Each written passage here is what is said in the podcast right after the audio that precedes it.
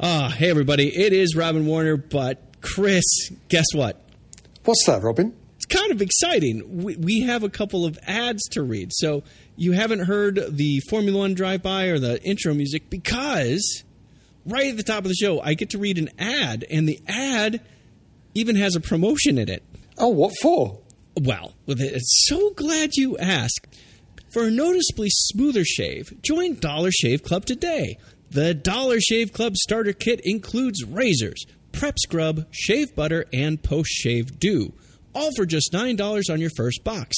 That's right, just $9. And the best part? What's that?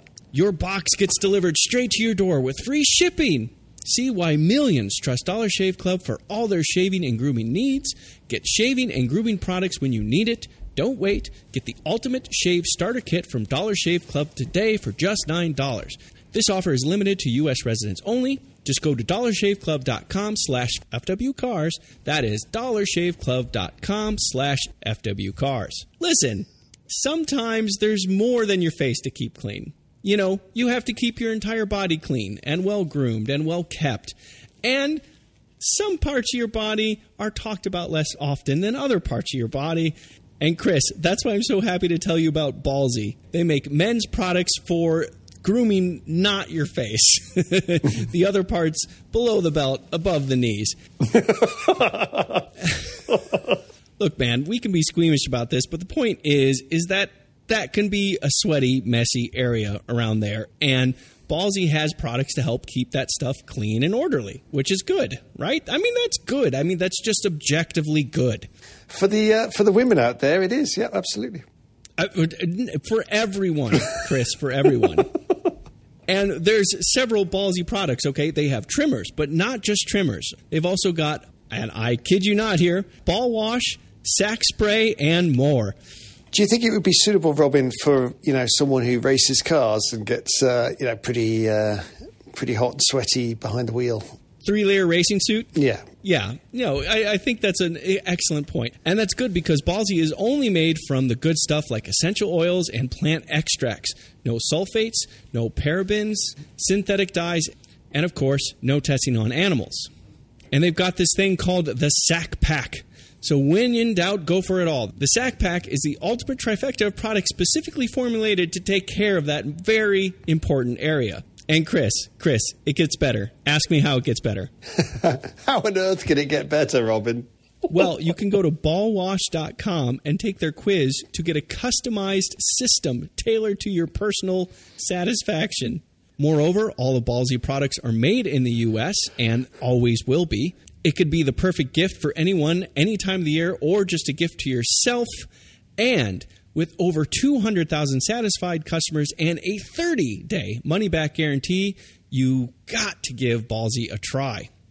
So, Chris, I got to tell you, uh, Ballsy sent me some stuff to try out, and you know they're having fun here, but it is legitimately good stuff. The trimmer offers you a lot of different settings to uh, play around and get it like just how you want it, and the the products work really well. And I do genuinely like the fact that it does not have you know, a lot of the sulfates and other ingredients that you'd see in some other stuff. So it is good, good stuff.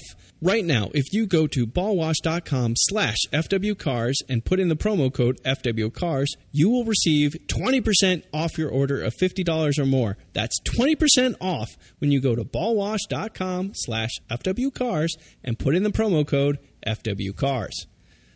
Oh, Chris, exciting times. Exciting times in this day and age. And there was an IndyCar race at the weekend, Robin. Was there?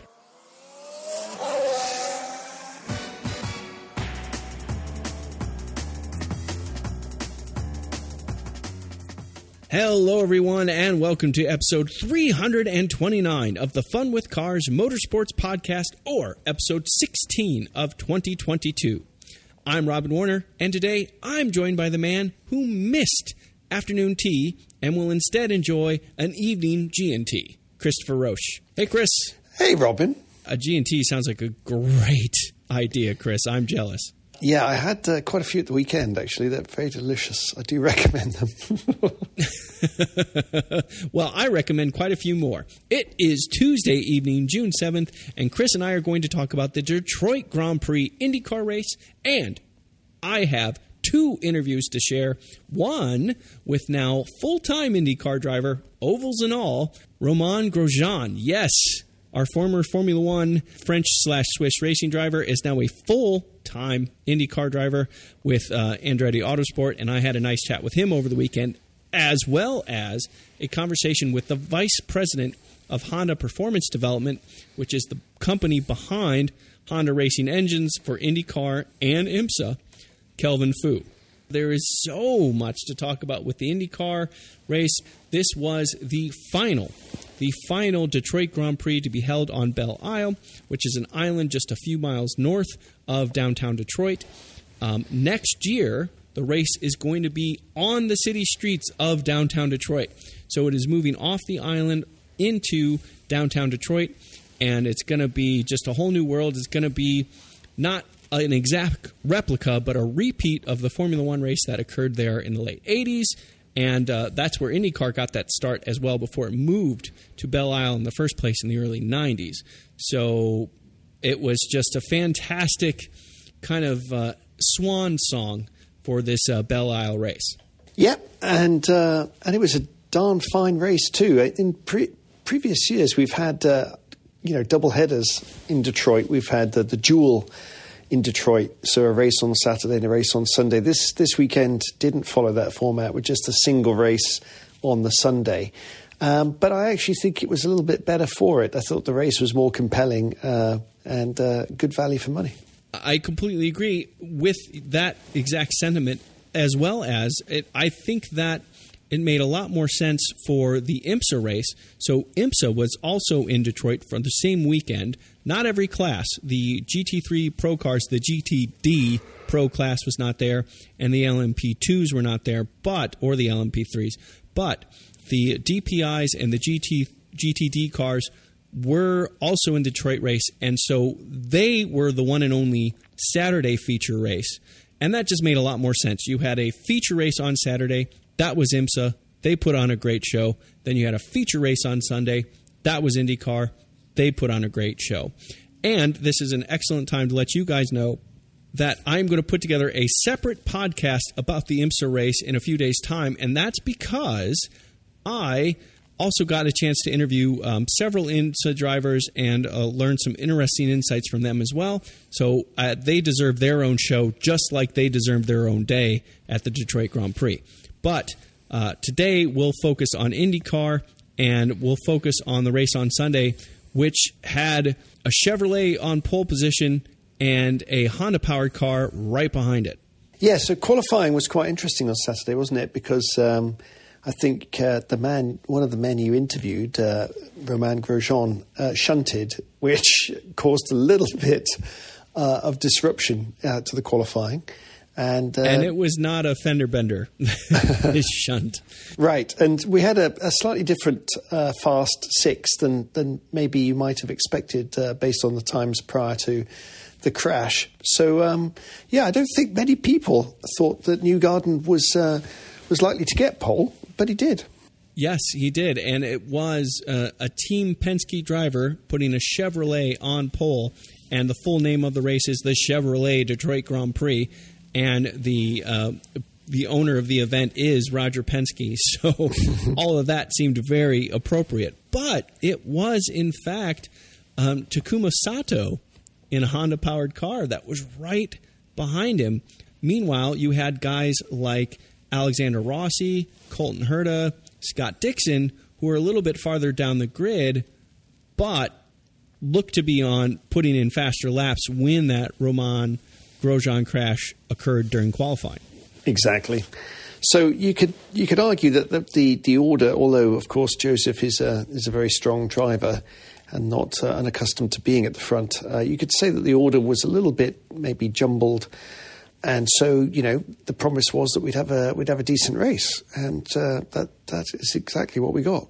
But I talked to Romain Grosjean before any of this happened. I talked to him Friday morning before first practice, of the IndyCar race. And my conversation with him kind of focused on his transition from being road and street course only part time driver to full time IndyCar driver.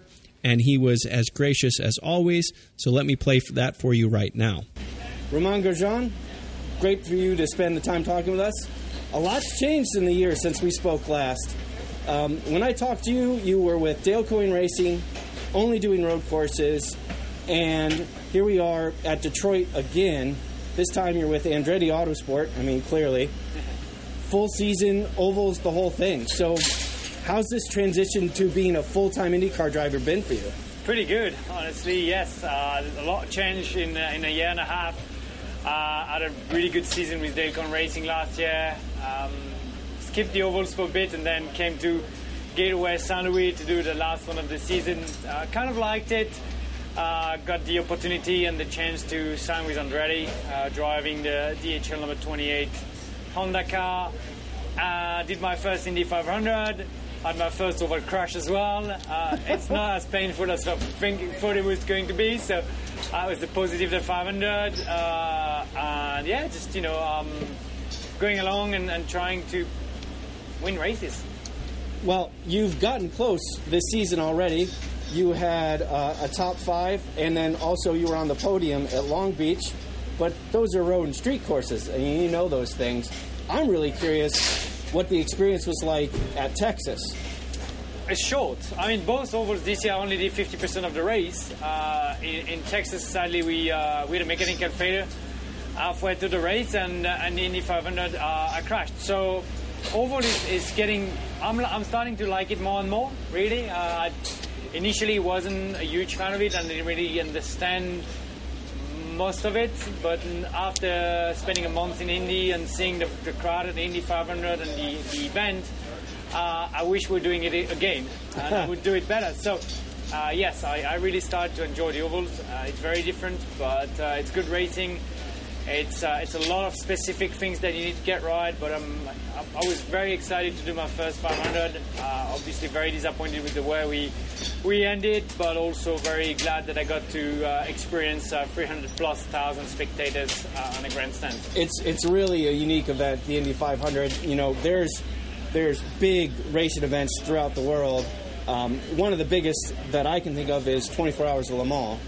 And the Indianapolis 500 is kind of like compacting the 24 hours of Le Mans into one day. You know, it's kind of just everything happens on that one Sunday morning and early afternoon. It's kind of crazy. Very similar events, just in the way it works. You know, it's a it's a complete week between the qualifying and then the week and the parade, and yeah. you get that exactly the same thing in Le Mans. Yeah. So yeah. I had the experience from 2010, and then yes, Le Mans is about 24 hours, was the 500 is about three to four hours uh, on Sundays. So it, it is a bit different. Uh, it is also a smaller track, right? Le Mans is 12 kilometers, Indy 500 is 4, 2.5 miles, or it's going to be 8, maybe 7.5, 8. Uh, yeah. so, so, it's quite different. Yeah, yeah, yeah. Yeah, no, uh, Arth's over 8, that's right. Um, the experience is one thing, but what about the actual driving? I mean, what has been the hardest thing to kind of like change about your driving to adapt to oval racing versus road course racing? I mean, there's a few specific on oval racing that you, you need to get, but the driving is, is really the hard part is to understand what the car needs to do and not to do. Because obviously on the road course you can try to push the limit, and if you spin, you spin. It's not a big deal. On oval, when you spin, it's, it's a bigger deal. Uh, it's, a, it's a bigger problem.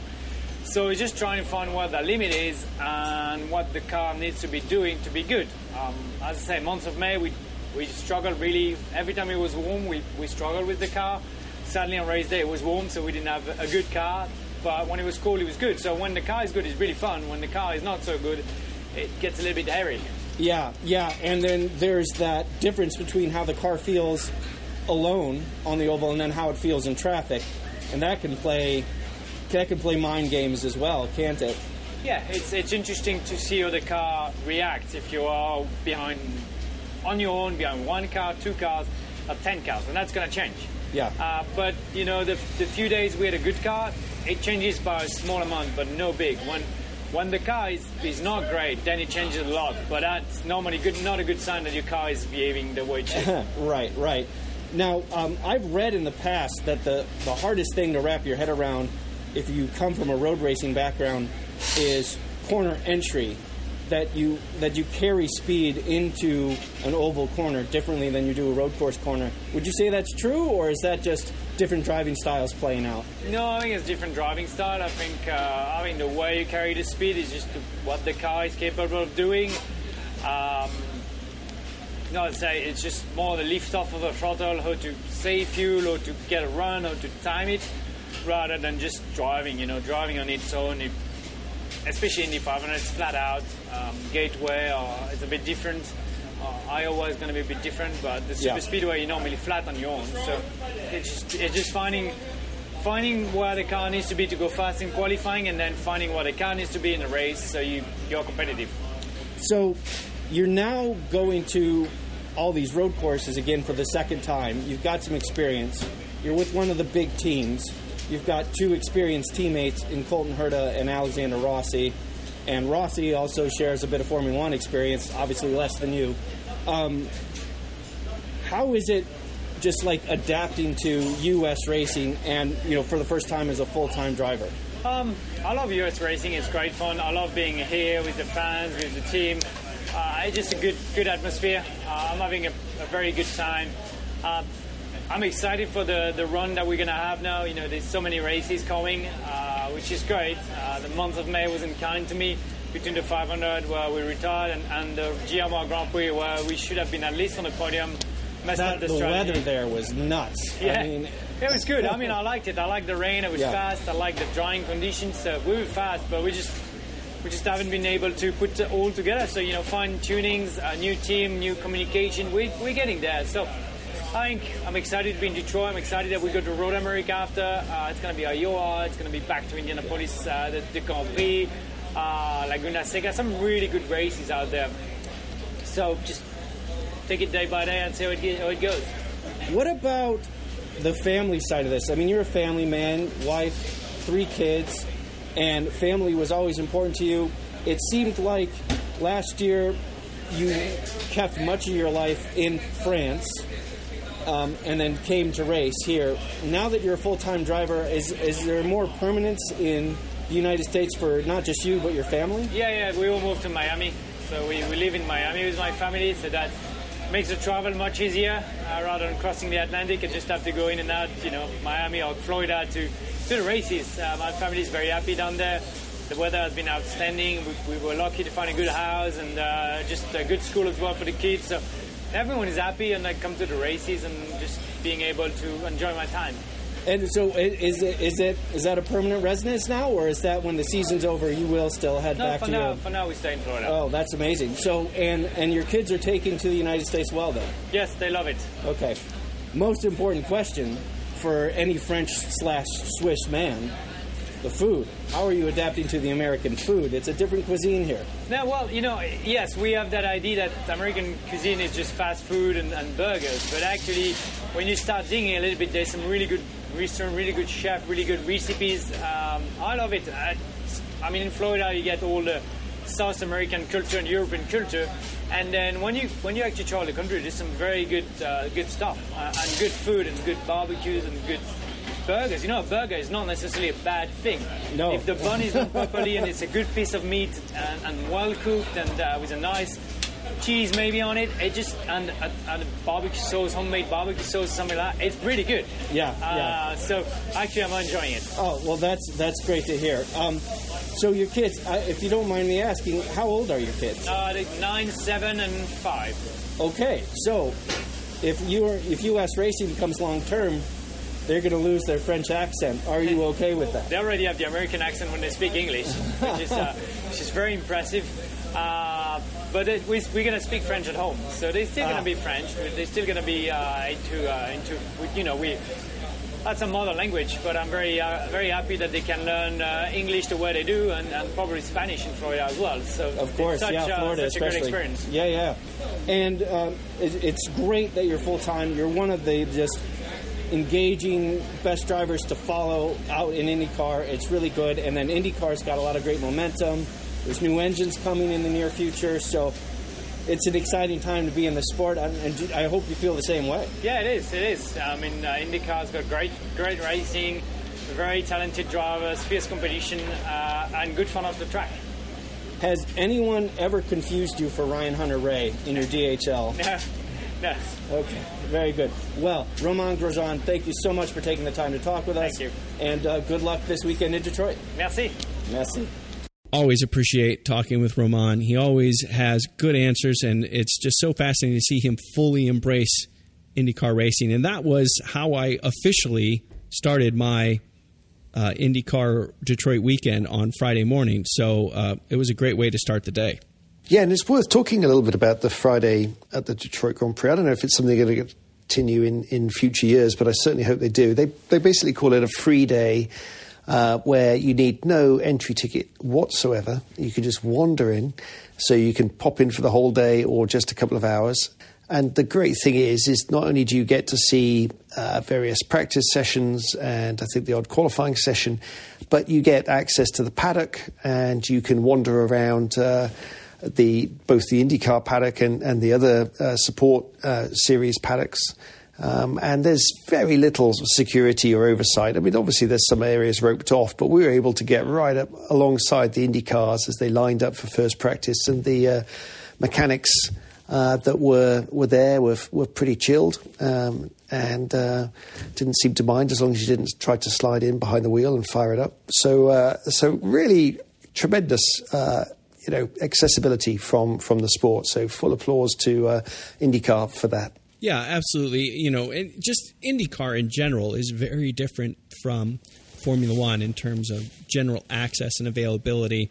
Even on the Saturday and Sunday, uh, you'll be in a crowd of people and you'll see drivers scooter past you or go kart past you because there's public areas to get through um, to get to the media center or to get to you know some specific team areas where they have to do team relations or whatever. So um, you you see drivers all the time where in Formula One that does seem a bit more cordoned off between where the fans are and where the drivers and teams are. So that access in, in generally is easier in Formula in IndyCar as opposed to Formula One. And then in Detroit specifically, just because of the layout of the place and because you're on this island where everything is kind of enclosed and contained, it's really easy to just navigate everywhere and get a good sense of where just what's happening and where the action is.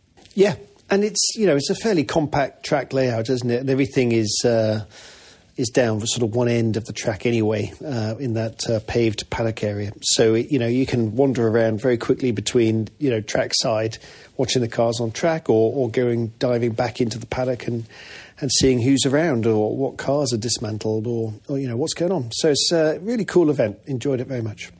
So we talked a little bit about uh, the openness of Friday. There was some interesting things going on Friday there. Uh, qualifying ha- happened, and we saw, you know, IndyCar is a little bit different than Formula One. They have two groups, and from those two groups, you get something called the Fast 12. You know, those, so the 12 quickest people go out for a third time, and from there you get the Fast Six, and from the Fast Six is where you get uh, pole position down through sixth place, and it that so it's it's similar to Formula One qualifying, knockout qualifying, but not the same as. So I just wanted to give that quick clarification. But Sunday comes, the race starts, and there's another fascinating point about this the way IndyCar works is they have a standard primary tire and an optional red sticker tire. Again, similar to Formula One, you have to use both compounds of tires in the race at least once.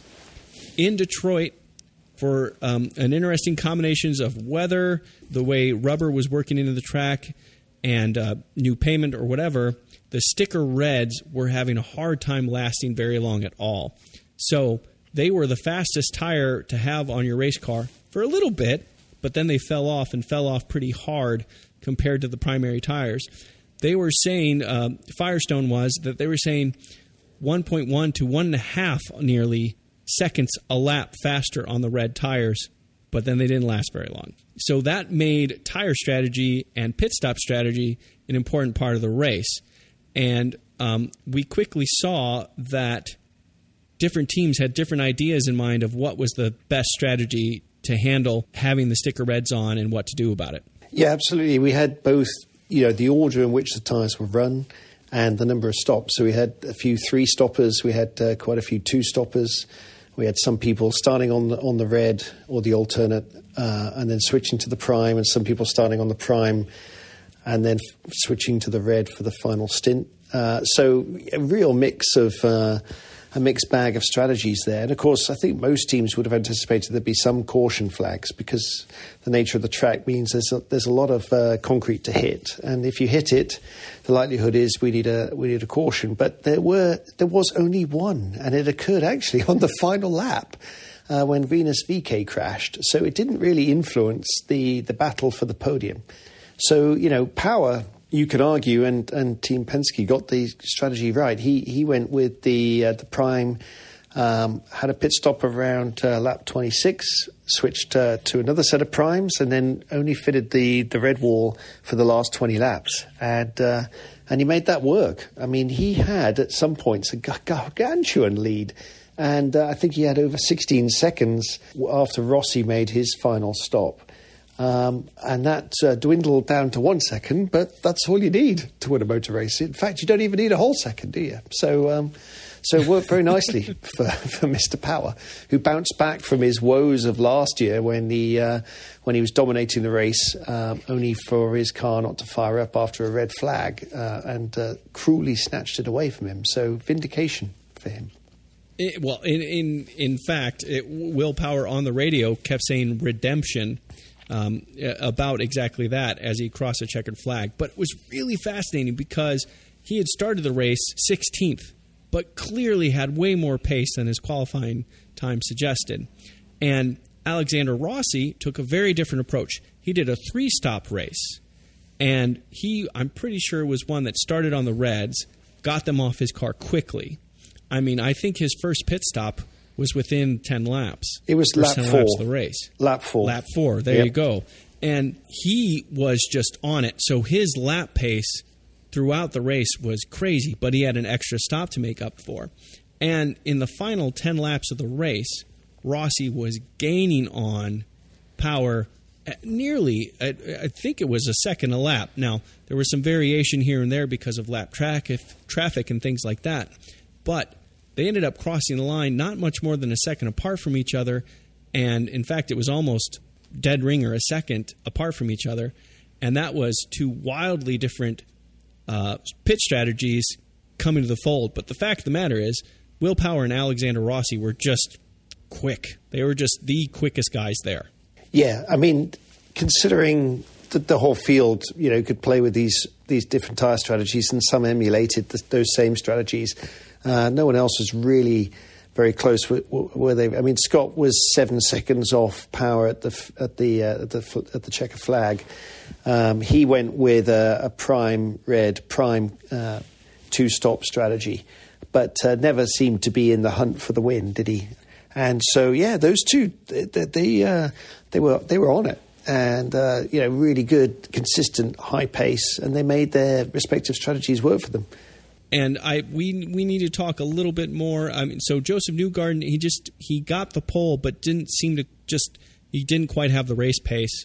He ended up finishing fourth behind Scott Dixon, and then we had Pato O'Ward uh, fifth, Alex Palou sixth, Marcus Ericsson, the Indy 500 champion, reigning um, seventh. Colton Herta finished eighth, and then Simon Pagenaud finished ninth. Felix Rosenqvist tenth.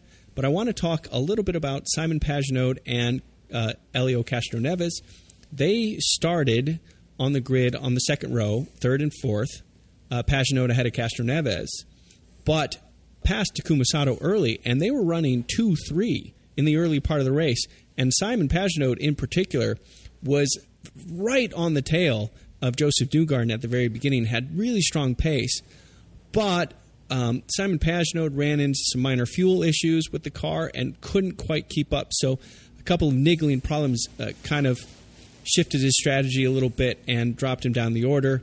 Helio Castroneves started having pretty major electric problems with his car, with his steering wheel. His steering wheel went dead, so he could physically still turn the car left and right.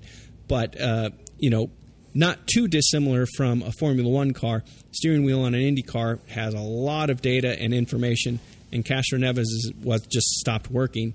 And uh, they tried switching the steering wheel out, didn't work. Um, he ended up having to retire the car not much more than 20 laps in. So, uh, although they started on the front, they couldn't maintain it. Yeah, I thought it was pretty interesting. You know, the top three we got Penske, Andretti, and then Ganassi in that order: Power, Rossi, Dixon. Um, so you know the, the big hitters in IndyCar finishing one, two, three, um, and then uh, you had uh, another Penske, followed by uh, one of the McLarens. Um, so an Arrow McLaren SP. I now know that. I've got that. I've got that drilled into my memory now. I know. I now know the order. So yeah, really, really good battle. I, I, thought it was one of the most interesting Bel races I've seen in, in a long time because they they tend to be quite processional, and you don't have. Uh, although I guess last year there was a similar there was a similar chase, wasn't there, right at the death? So maybe it's not that unique. But it, to me, it seemed like a more compelling race this year than, than I've seen in, in pr- previous years. Part of what was so compelling about it was just as you were saying, you know, there was technically a yellow flag, but uh, effectively not. I mean, it was a very fast paced race. We just saw the green to checker, and it was just on it. And uh, the pace, the race pace was quite high. Yep, that's right, and it puts the uh, the championship for the drivers in in a, in a pretty interesting place, isn't it? You got Power now leading with 255 points, just three ahead of Marcus Ericsson, who, of course benefited from the double points at uh, at Indy for the 500. Um, and then you got Pato O'Ward and Alex uh, Palou not far behind in, on 243 and 241 respectively. So um, it's tight at the top in the championship. Yeah, that's right. And Scott Dixon is not far behind. He's sixth in the, so Josef Newgarden is fifth. Scott Dixon is sixth. All of them have more than 200 points, and it's so it's only 53 points between Scott Dixon in sixth and Will Power in front with 255. And uh, the way points are scored in IndyCar is very different than Formula One. Everyone down the grid earns some level of points. It's just the amount and then the ratios and all that. Point is point is about points that it's uh, it's a lot easier to make up ground in IndyCar than it is in Formula One.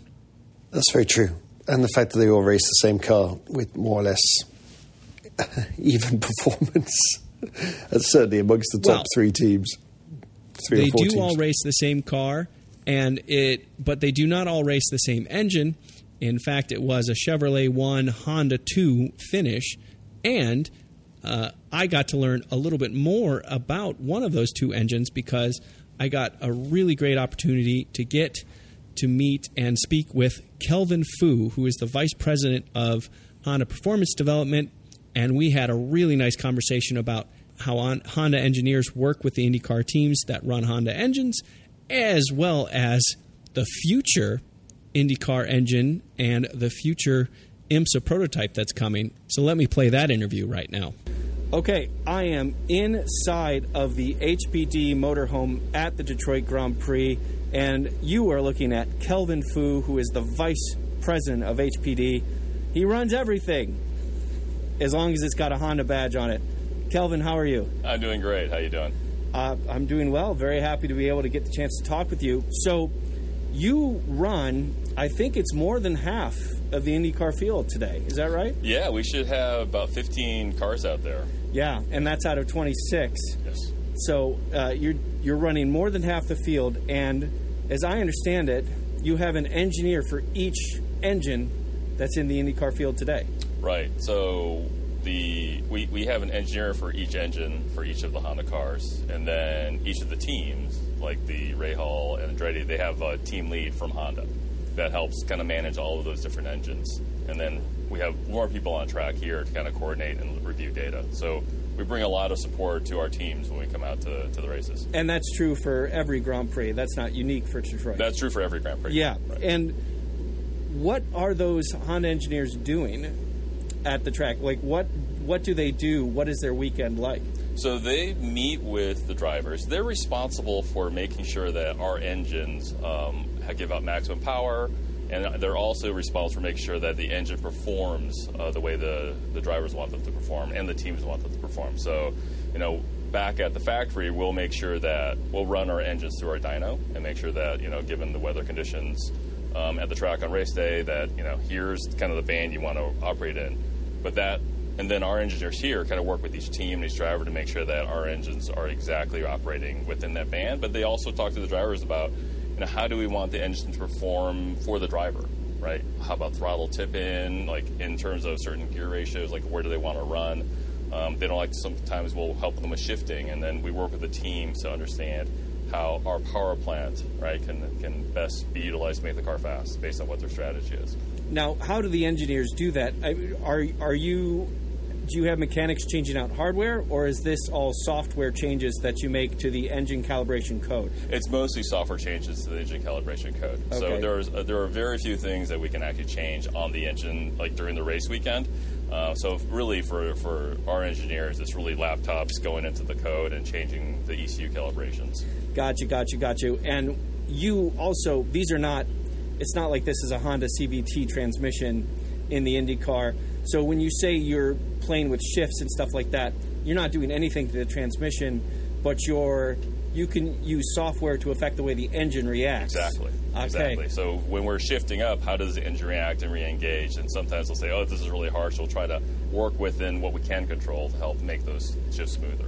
Okay, and then when you say throttle tip in, it's so funny to hear that because I know on road cars, you know, lots of cars will have a sport mode, and you here I'll do it on camera, sport, mode, mode. air quotes, um, and largely what those things do is it plays with the powertrain calibration and gives you a more aggressive throttle tip in. So when you say apply 10% throttle, you're actually getting you know as much as 50% Right. engine power.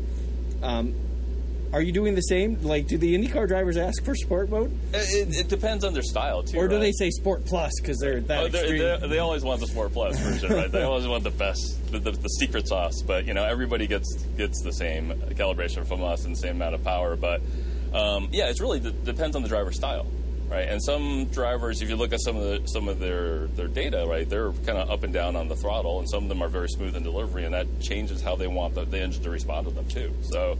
You know, it, it, it's our job to make the car as fast as they can to make them go around the track as fast as they can.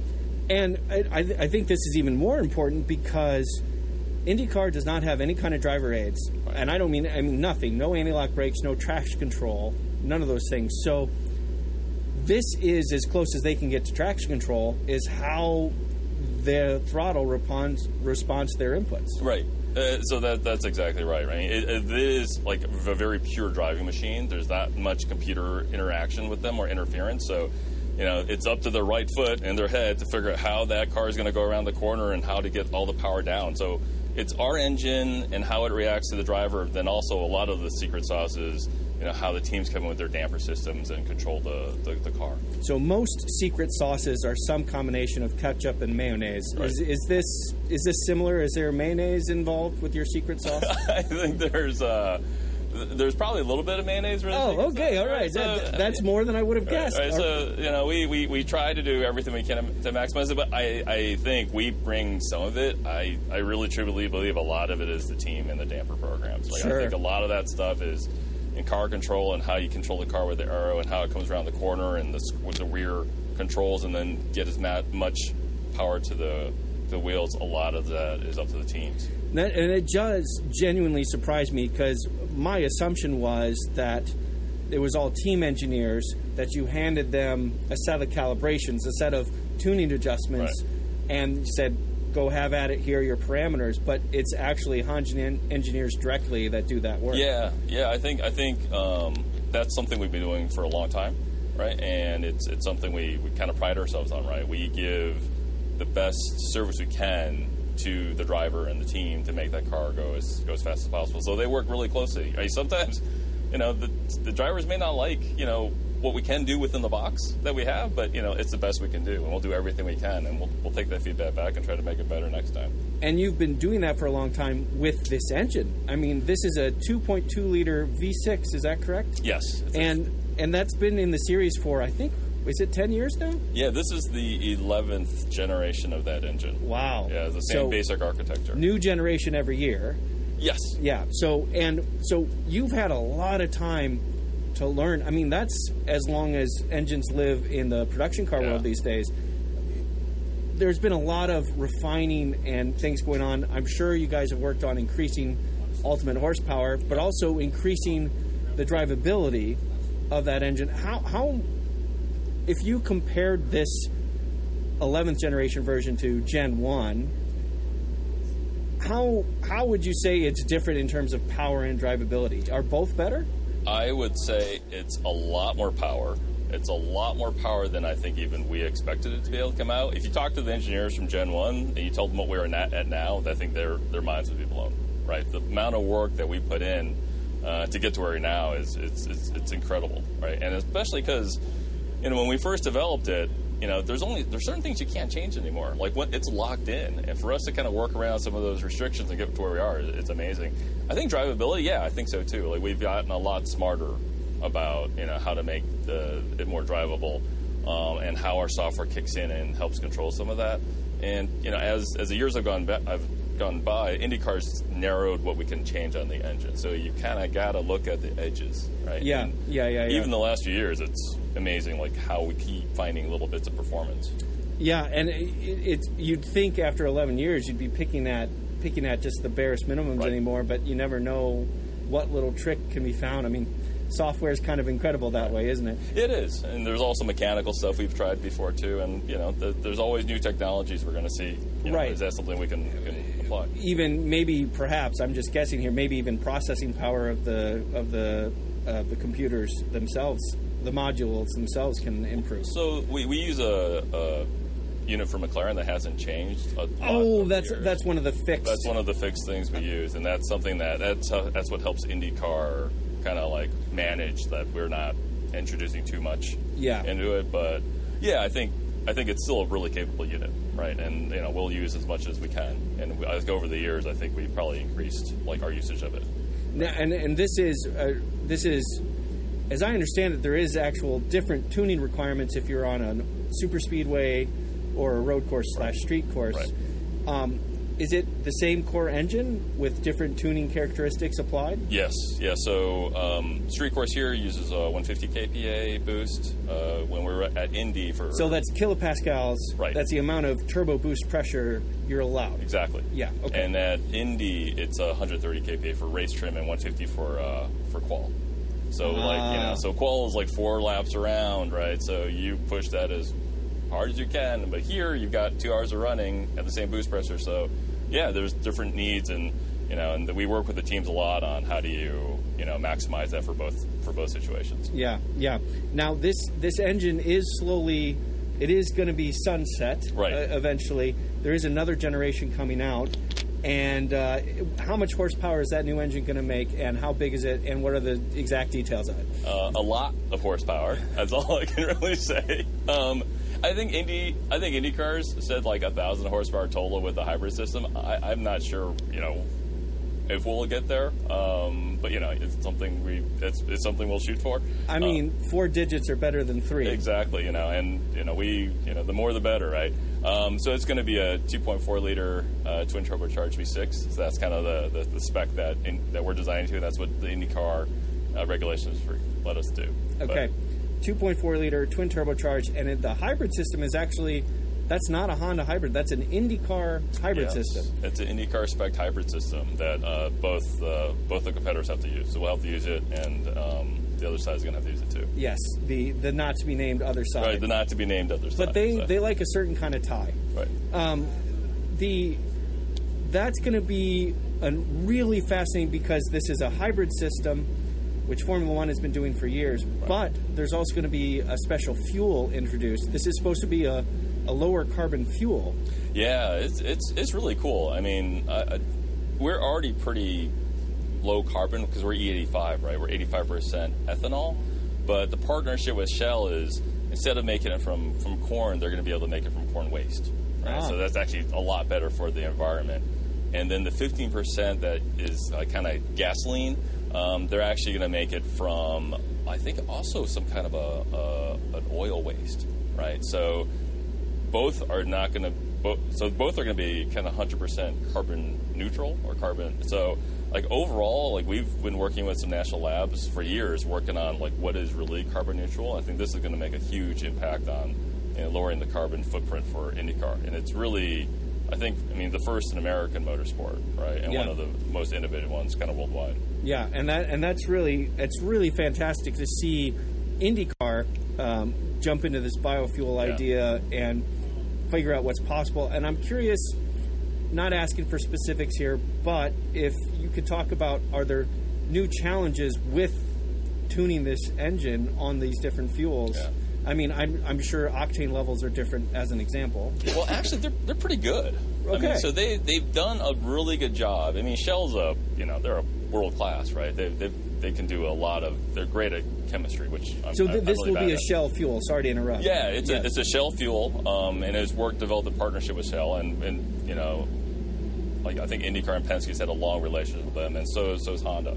Um, but yeah, so we've tested it. I mean, both Chevy, we'll say we'll say the bow tie guys, and, and us have um, have tested the fuel, right? And you know, they've done a lot to try to match kind of the same chemical characteristics that was as what we're Really doing now. Yeah, so you know we we'll run it next year, right, in these engines, which is really cool. And then you know when the new engine comes in in 24, we'll run it there too. Well, that's all of that's just super Yeah. fantastic to see, and it, it shows us a path forward in this carbon focused new world to keep racing going in the 21st century, and that means so much to me and indeed a lot of other people. But IndyCar is not the only racing that HPD is heavily involved in. We've had we've seen a lot of success with the ARX 05, the fifth generation Acura that started life as an Oreca, went to Penske, spent some time there, and is now with Wayne Taylor Racing and Meyer Shank Racing, still winning races, doing very well. The AR06 is coming, and that's going to be an LMDH Right.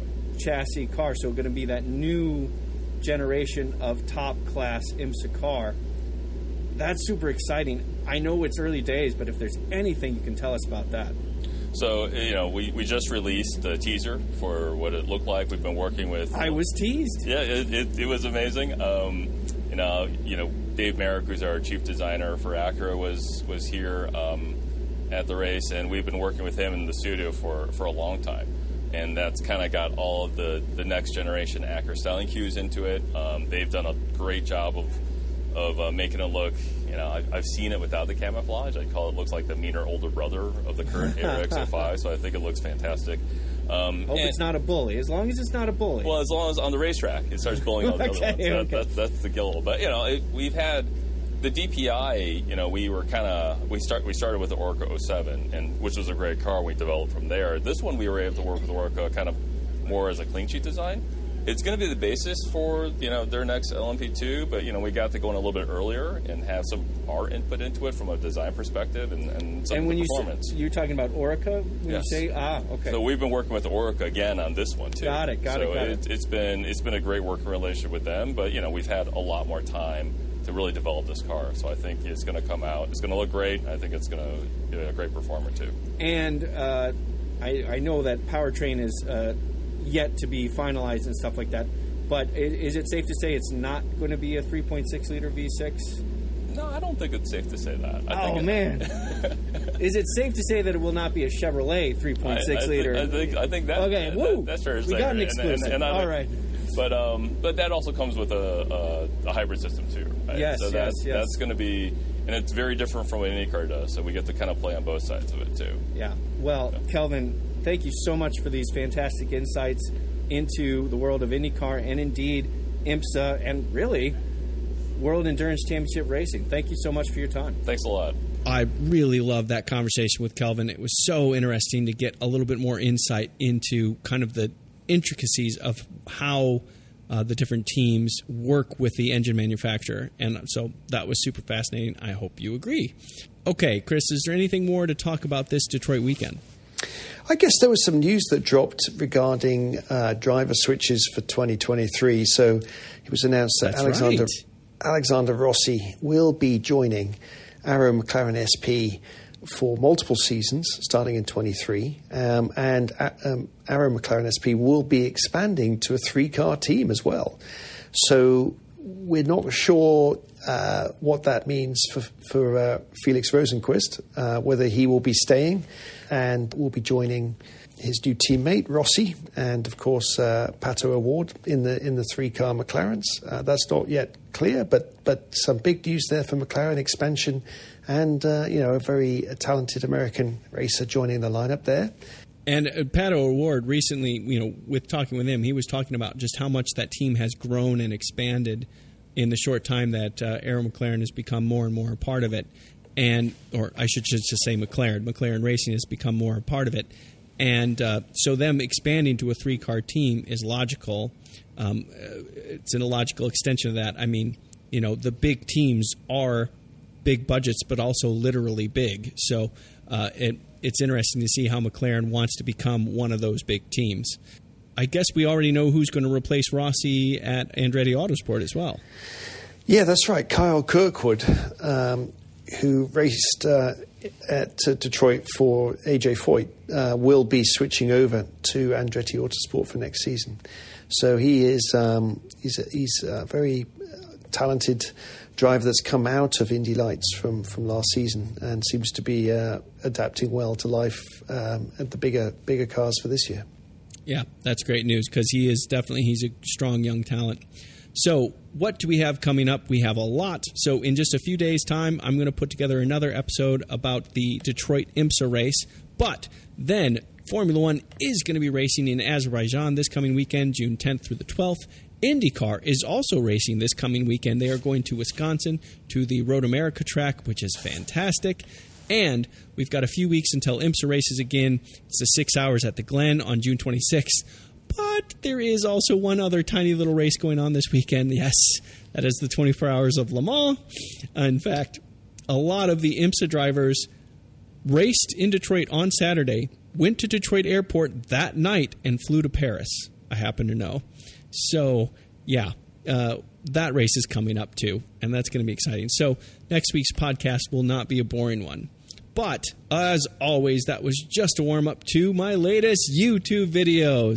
And wouldn't you know it, the YouTube videos are kind of an extension of what we were just talking about. I put together six videos um, during the Detroit Grand Prix weekend, and most of them were interviews, but it also included a really fantastic walk around of the uh, Wayne Taylor Racing DPI car.